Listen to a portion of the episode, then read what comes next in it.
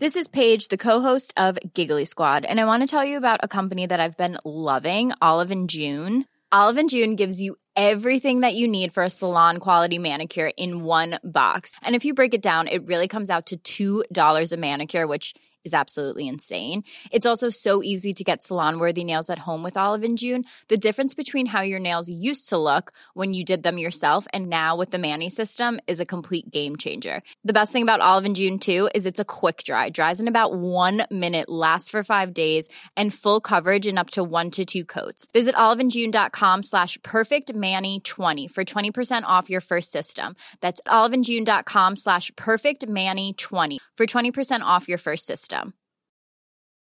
Many of us have those stubborn pounds that seem impossible to lose, no matter how good we eat or how hard we work out. My solution is PlushCare. PlushCare is a leading telehealth provider with doctors who are there for you day and night to partner with you in your weight loss journey. They can prescribe FDA-approved weight loss medications like Wegovy and Zepbound for those who qualify. Plus, they accept most insurance plans. To get started, visit plushcare.com slash weight loss. That's plushcare.com slash weight loss.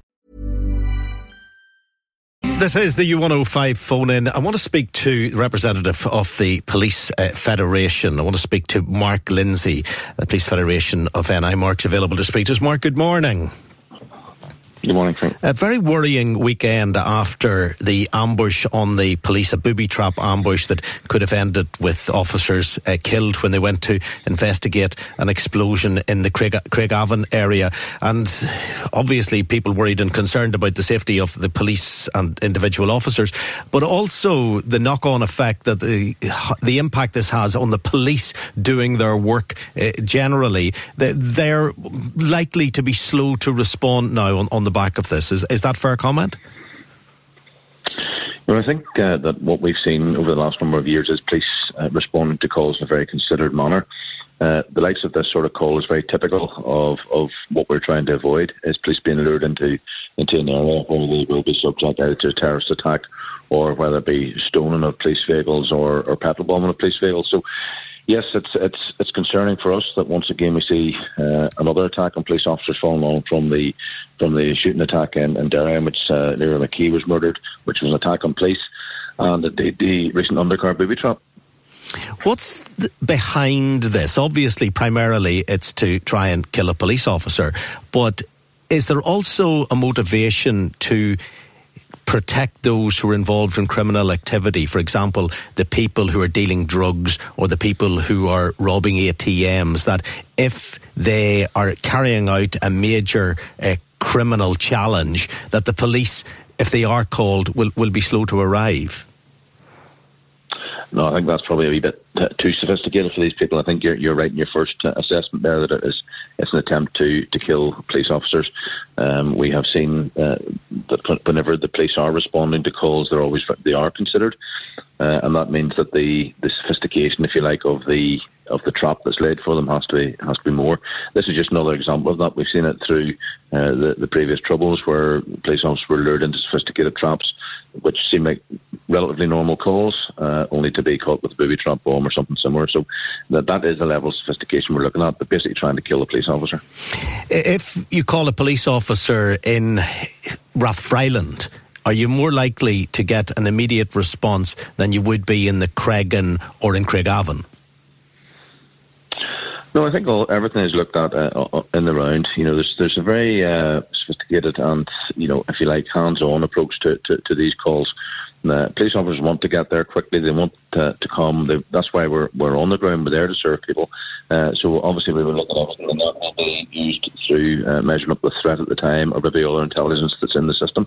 So certainly, um, you know, we would want to see uh, response time slowed up, but ultimately the safety of our officers has to come first.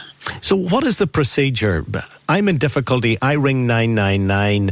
Immediately the phone's answered. Someone takes the description of my trauma. What happens next? Well, if there's some tells in the system to say that they're going to lure police into a certain area we are, well, then that will, will obviously be considered, and, and we'll, we'll, we'll, look at other areas to see uh, how genuine your call is.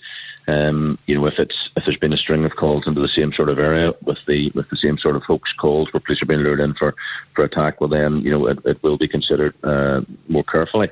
But ultimately, I think it's worth noting that police do respond. You know, in in the vast majority of cases, they respond as quickly as resources will let them.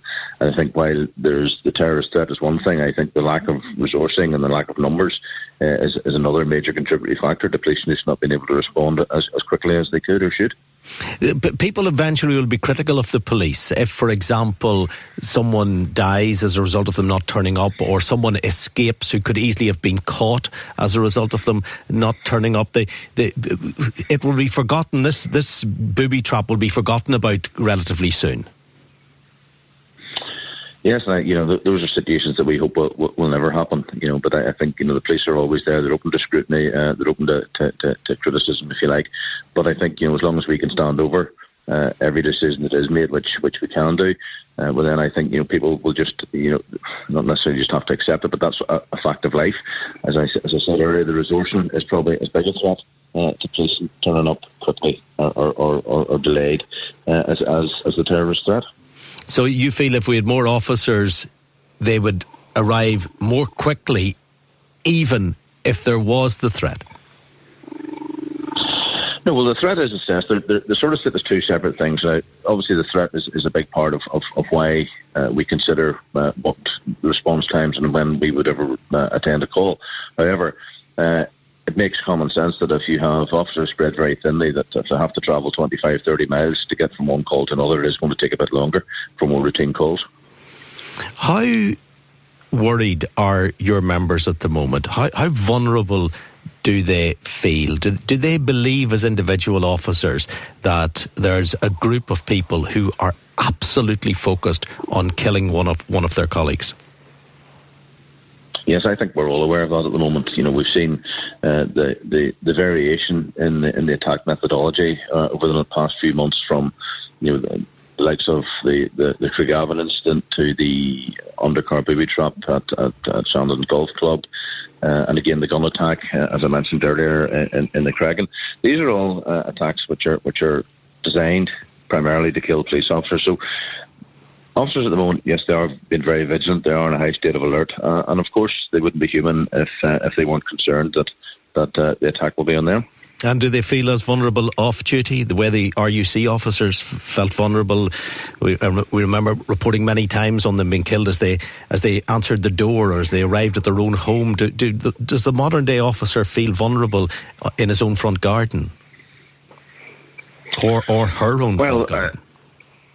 Yeah, well, I think it's, it's a case of certainly, uh, you know, we would encourage, and I know uh, vast majority of police officers do keep their own personal security uh, under constant review, whether that's on or off duty. So certainly that is uh, the unique uh, state of policing in Northern Ireland is that uh, the severe terrorist threat exists both on and off duty. So certainly, you know, we we would all need to be keeping up our levels of vigilance just to make sure that we don't become that next that next victim or targeted for attack when off duty. Okay. Uh, Mark, uh, thank you very much. Mark Lindsay, the Police Federation of Northern Ireland's uh, spokesperson. And it's just a reminder of uh, where we are in 20. Uh,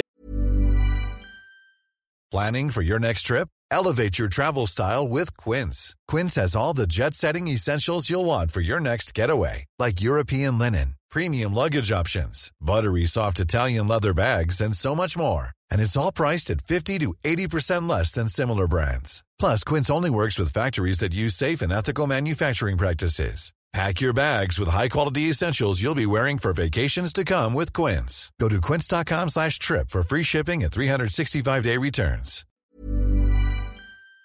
At 19.